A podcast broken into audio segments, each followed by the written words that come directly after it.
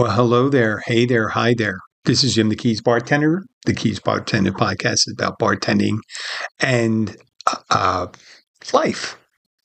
And I guess we're going to be talking about bartending life. I'm starting mm, tomorrow is one of my first training shifts at the next place I'm working. So that's uh I did go over it, you know, yeah, you got to I know how to bartend, but I got to use their POS system and get used to how they do things and do it the way they like. And I'm all good about that. You know, I, I, I understand I'll be working someplace else. I'm not one of those persons that say, "Hey, yeah, um, yeah, that's how you, yeah, yeah, yeah, I know what I'm doing. I know what I'm doing." No, uh, I go and watch them. I say, "Oh, that's how you do it. Great. That's how I'll do it then." And that's it. Now, I told you about my strategy of doing it part-time jobs, uh, multiple part-time jobs, because I, I get a little bored with that. So I've been interviewing, and the places I've been interviewing have been offering. Most of them have been offering part-time, and the first uh, two jobs. Uh, the first job, they wanted me to work full time, and I tried it out, and it wasn't really for I know it sounds like I'm picky, but I'm not I don't want to I'm at a point in my life I don't want to get stuck in a job that I really don't enjoy at a place. So I was going to uh, not the place I'm going to tomorrow, but I'm going to do an on the onboarding process. And I told you a little of it. It was it's a big corporation. Uh, they have a very exact uh, onboarding program with an orientation program. It's mostly online, talking about diversity, how to bartend, and their views on bartending, on service, and this and that, which perfectly fine, perfect fine, understand it. There were other things that had to do with retail uh, because they're a big retail company. And I didn't think they were rather pertinent to what I was doing. But under the auspices of what I was hired, the understanding when I was interviewing was that I would be part time. And when I went to see their HR person, the HR person said, So you're going to be full time? I said, No, no. I was hired. I mean, I applied when the, the job I applied for was part time when I applied for it uh, over a month ago. And when I interviewed for it, they told me it was part time. I said it was fine with that. And they said, oh, some shifts may become available. And I said, you know what? I may be fine with whatever you have to offer right now. So I go in today, and it was uh, follow up on my last week doing some of the on screen learning, online learning. And I sit down, I'm talking, and they said one of the the regional manager was there and he was making up the schedule. And I'm going, he's making up the schedule. How's he making up the schedule? Well, he's making up the schedule right now for you. I said, how's he making up the schedule for me? We didn't even talk. It's a part time job. No, you can't just, you, you can, but if it's a part time job, you have to check to see if the person's available, right? So I said to the HR person, I said, I think we should talk to, you know, see what days are going to be talking about. At this point, I was feeling I was feeling a little hinky about the job. I was getting a bad vibe because they were, you know, trying to take up. I was trying to take up. Maybe I'm reading it wrong, but they they didn't inform me about all these uh, requirements for hiring. I didn't have a problem with the drug test or the background check uh, or even the orientation. But I would like the little heads up when you're doing online orientation that they're going to be doing a six to seven hour on online orientation because you might have something else you have to do. Have another, you know, if you're getting a part time job. I said, if you have a part time job, that means uh, for most people that they have another job. And when are, are they available? How are they available for, for six hours? That's normally with a part time job occurs. And I I was concerned about being locked into a full time job and some bigger companies have a tendency to it, that they want to take um, all your time when you work for them full time, especially in a restaurant. You say you're going to take all of it. Now, when you're applying for a part time job, the understanding is they're going to see when you're available. And I think I gave them some of their availability, but there was no details at this point. And it's been uh, the onboarding process was about three weeks. And I told them I was looking at other jobs. And as it turns out, one job already uh, hired me and scheduled me. So I said, listen, I'm working another job, so I have to really talk to him about that. So she uh, said, well, the regional manager's next door right now. I was in the retail store on the second floor talking to the um, woman, and she um, said, oh, he's next door. Uh, let me give him a call. So she gives him a call, and I talk to him. He says, well, listen, from what I understand, and, and the woman, the, the HR uh, manager said, "Oh, you're going to be bartending and serving." I said, "No, I'm I'm bartending. I have nothing against serving, but you know, I intended to to work as a bartender. I don't look down on serving. It's just like I really, I rather enjoy bartending mostly. It's my thing. So, uh, the uh, I hear about that, and I said, you know, maybe I should talk to this gentleman, or he should talk to me about that. So I, I get on the phone. He says, yes, I am. Uh, yeah, I'm looking for someone. You're going to be bartending. You're going to be doing a couple uh, serving shifts. I said, I'm only working part time there. And uh, he said, My understanding is we're looking for someone that's 100% available. So I was never 100% available, even when I didn't have another job, which I do. I have two other jobs. And I have to work around that because they committed first. And he said, uh, Oh, you know what? I'm going to grab the manager, food and beverage manager. We'll be right over there. So I'm sitting there. I'm, I'm not the least bit uh, anxious because at this point, I'm feeling as if this is not a very good fit for me. Because they we could have settled everything over the phone and say, listen, is that what you want? You need someone full time? Then obviously I'm not the person for you. So they walk over and I they come in the office where the HR manager is. The HR manager is sitting, the food and beverage manager is standing there, and the regional manager. And he came over and says, Listen, it was my understanding we were hiring someone as 100%. And I said, Well, it was my understanding I was part time. And the food and manager said, I'm sorry. And I said, ah, I'm sorry too. But I said, Oh, well, thank you for the opportunity. I'm glad we figured this out right now. So I shook the hand of the HR woman and the food and beverage manager and the regional manager.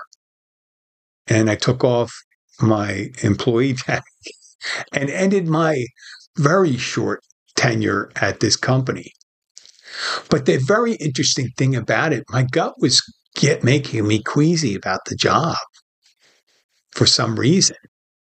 When uh, these things were occurring. Like they were talking about benefits and this and that full time, working full time in education and opportunities. Said, listen, I'm looking for bartending. You, you know, you're in a resort area. You need part time people to beef up your staff when it gets busy. And they seemed to want to go another direction, which I was fine that way in the end. But up to that point, I'm saying I'm not going to be stuck at a place. Uh, you know the process. You get hired, you work there. It ends up being two, three months into season. It's coming to in about a, a month before uh, our busy season's over. What am I supposed to do then? Look for a job when it's downturn. I have to be in place this month to be able to take advantage of working uh, the in the slow period because people aren't going to be hiring, and if they do, it's going to be few and far between. So as I was leaving, I I spoke to the wife, and she was saying, "Oh, you know, relax, don't be bothered by this." And I said, "I'm not bothered at all." I was kind of grateful that they made their point clear to me when I was, you know, my expectation. My expectation was a part time job. I was looking for three shifts, sometimes four or five. Yes. I mean, I could do that. That would, four, four would end up being like uh, 30, 30 hours. 32 and I probably with the other one it ended up being like 56 60 hours I can handle that during for several months during the it's only 4 months during the busy season. And during the busiest times I think I'd be able to swing it but I'd have to have a little leeway. And I wasn't getting the vibe from these people that they had much leeway. They wanted uh into to put it bluntly, they wanted to own my ass. And I'm I'm kind of done with that, where some company expects that uh, you're at their beck and call. Because when I'm in work, when I'm in work and doing my job, I'm trying. I would like to do the very best I could do, but I also would like to not feel obligated to be at their beck and call. And then I could pivot if another opportunity comes around. With one job, with one full time job, there's virtually no room to pivot. With two part time jobs, you could drop the part time job and go and try something else. And that's just the way I was thinking. And, and some people say, oh, Jim, it just doesn't work that way. Well, in a tourist destination like this, it does kind of work that way. Or it's a possibility if you look in various different places that you will get that kind of uh, work pattern that you're looking for. And I think it's much more, you know, it's better, it's better for people to find out what they like to do and an environment they might like to work in than taking a job in an environment that they're not feeling very comfortable with. So leaving today wasn't that big a deal to me. So I'd like to think what you think, uh, what what you would think about that, and I'm hoping think I made the right decision. And I don't think there was they I don't think they gave me any opportunity to make another decision. But it, it, it, made made me a little more relaxed. And right after right after I did that, I got a call from someone that they needed a notary.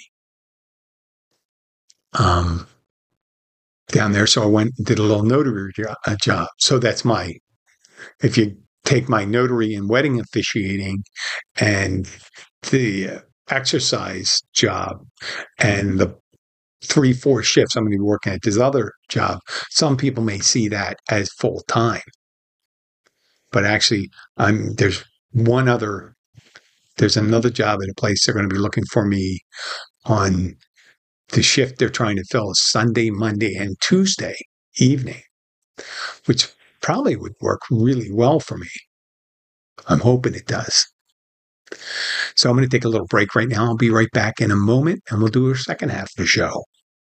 Okay, we're back. I I mentioned several weeks ago that I came across this show called This Irish American Life. And it's from it originally was started by this husband and wife team of Mark O'Toole and his wife Catherine. And Catherine actually created it. But Mark eventually just did the podcast by himself. And the show's called This Irish American Life. And I was looking for a show I like from NPR called This American Life. And if you know This American Life, it's kind of like a middle of the road uh, show, an NPR show. And some people may find it boring. Well, I came upon this show called This Irish American Life. And this guy was um, kind of, I, I hate the, um, uh, he's edgy, certainly edgy, a little, it might seem, he may appear to be schizophrenic or schizophrenic, whatever the proper pronunciation of that. But he was living in London at the time. He was working as a uh, stand up comedian. His wife is too, but his wife stopped doing the show. So it was just Mark, Mark O'Toole. And he said things about, he would be talking about Jesus, Allah, Buddha, and praying to all of them, praying to Satan one day, talking about um, crack. I don't know if he's using crack as the drugs or using the word crack as a drug or cracker like the, the, the Irish use, meaning that, you know, that's a great thing. It's cracker. So he would, he would talk about so many things. He wasn't, oh, he, the nice thing about it, he wasn't, uh, blatantly, uh, he wasn't crude or lewd, but he was a little outrageous, a little outrageous with these things. And he would comment on uh, a little uh, political situations, cultural situations. Uh, he was all over the board, taking both sides when the, when the Israeli Palestinian uh, conflict, or the Hamas, Israeli Hamas he was all over that. He was one side, one day he was with Israel, one day he was with Hamas, going back and forth, and he'd say things. And whenever he said something, just to make it, uh, to impugn that he was joking, he would play applause just start playing applause. And his opening, you can see how frenetic the his opening is a series of sounds, and it, and it just seems to work. The first time I heard it, I thought uh, I heard other shows before where people were. Um, it, it's as if the frenetic or psychopathic rantings had a uh, had a method and a plan and a structure. And he kind of does that. Sometimes in the beginning, he sounded like it's as if he was selfish. Uh, one time he went on, in the end, I just wanted to say he was brilliant. He was funny as hell. I'm just laughing when I hear this, this guy. And he would talk about his comedy shows. He'd uh, repeatedly mention that he uh, thinks there's no one listening or five people listening. I think he has more than that, those people, but he, I think he's the production quality show. He does a, I think he does a better job than I do with the his sound. And uh, Mark would go on these uh, certain tirades. The first show I heard from him was a show he did from someone's. It was a, it was uh, on December 12th. And he do most of his shows are between uh, nine and 15 minutes at most. And he would talk about a show he did. He used to do one at Pizza Albania in London, and they give him a free beer. I don't even know if he got paid to do the show, but he did a comedy show and he get pizza. You always get a pizza, and he was always kind of hinting at the Pizza Albania was like a little hole in the wall, but I don't know what it's like. It could be a, a nice place. And he would talk about how shitty his show was. And I've seen his comedy on YouTube. You can, you can always go to YouTube and check out Mark O'Toole. Uh, I think his podcast is edgier than his stand up because he always talks about in on his podcast whenever he feels a little maudlin he will talk about his 17 inch serrated hunting blade and talk about cutting people's scalps off.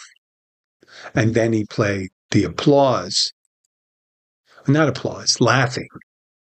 Laugh track he just mentioned to his wife and i'll tell you about when he what just happened though. So I'm listening to to him, and he's saying all these really interesting things. So he did one show in someone's kitchen. Him and another, he and another comedian, uh, in December, and he said it was Asian women. It turned out it was uh, they have not been Asian. There was a, a police officer heckling him in the kitchen and he was talking about he was eating cheese and drinking malt wine. I think he said malt wine because he has that Irish accent. It's hilarious. And then um, he stops doing a show. He had about 175 episodes, something similar to that, and he stopped doing a show. And I needed a fix, just his observations. So I started to um, look him up, and I'm trying to message him and and give him a little, you know, feedback because he always says no one ever sends him a, no one ever sends him a message. No one ever calls him up. I once again, I, I said on one of the previous shows, I don't ever remember him giving out his phone number to call him up. I wouldn't call him up. I did uh, uh, eventually ask. Uh, uh, I did eventually ask him to come on the show here. So I mean, when he settles down, I think he's going to be in Australia um, in the next week or two with his wife. So what happened? It turned out when I finally got a hold of him, like I, I texted him on uh, from his Instagram account on his Facebook account. He came back and he told me he was moving. And I thought he was moving back to Ireland. Turned out, I think he's in the United States. I think he's in uh, California. And he was living in London. I was moving. He was talking how crazy his neighbor is and how much his neighbor, this woman, neighbor woman, was uh, and even the, some of the shit he says about them are hilarious. Hilarious the shit he said about them. So he's leaving they for four almost four weeks. He didn't do an episode. And he was doing an episode. Sometimes you do two episodes a day, a nine minute, and 15 minute show. And finally, I, I today and it says expelled from England or London. And it's his wife's there. And his wife seems to be um, she's funny. She's funny. She's a stand-up also. And uh, she's laying into him pretty hard uh, which is not unlike a wife. My wife can do it too.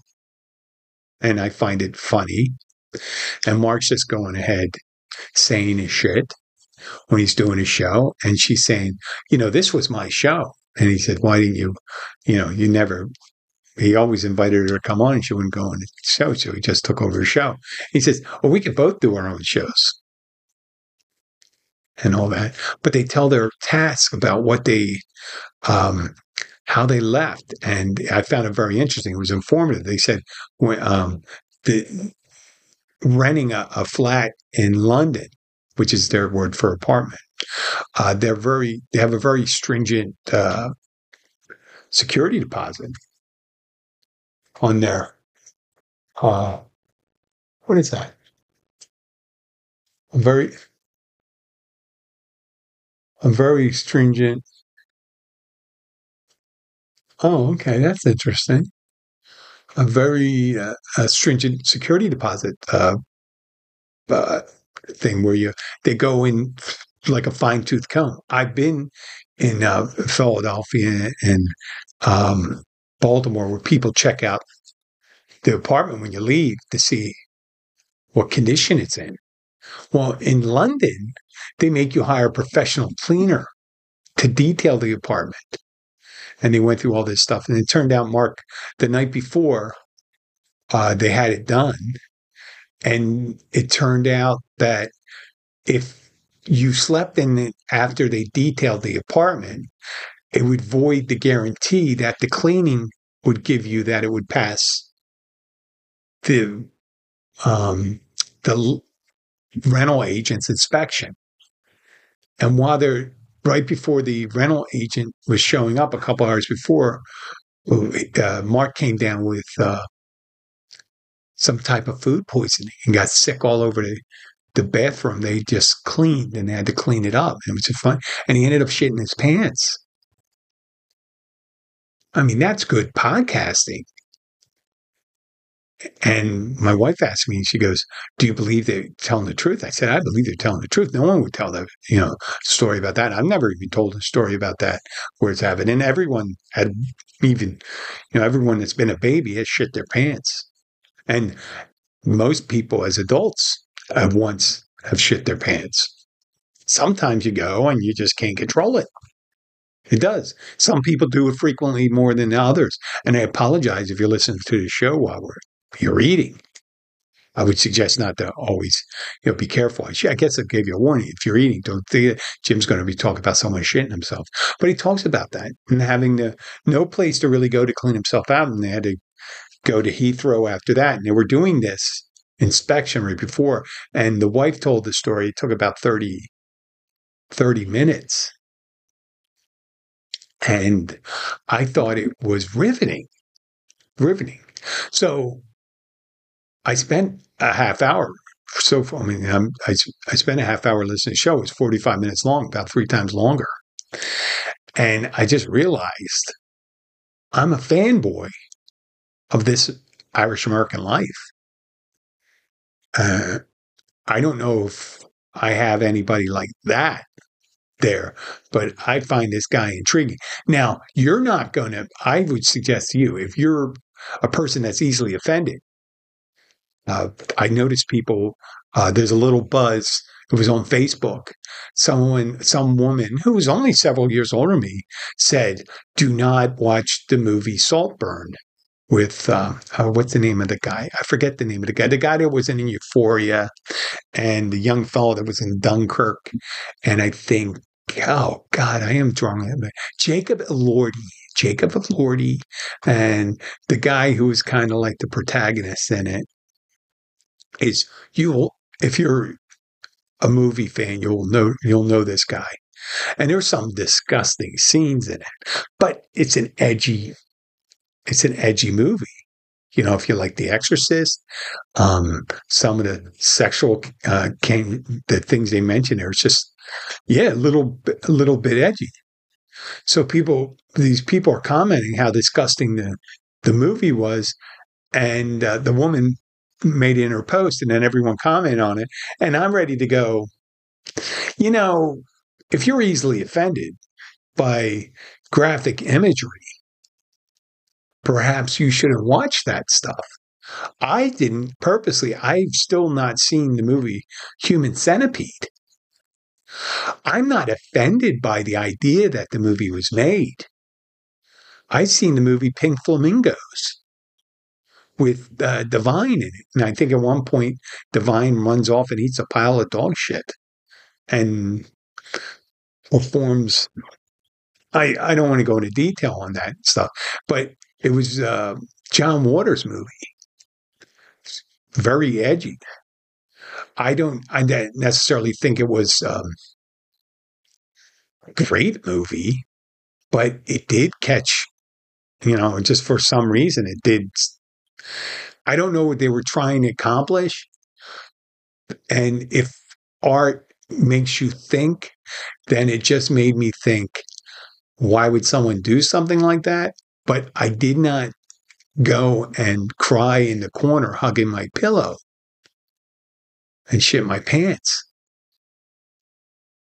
And if someone watched the whole movie Saltburn and then at the end realized that it was disgusting, you stayed through all that stuff. You stayed I mean, I imagine the same person that would sit through porn and go, oh, this is horrible, this is horrible, and watch the whole thing.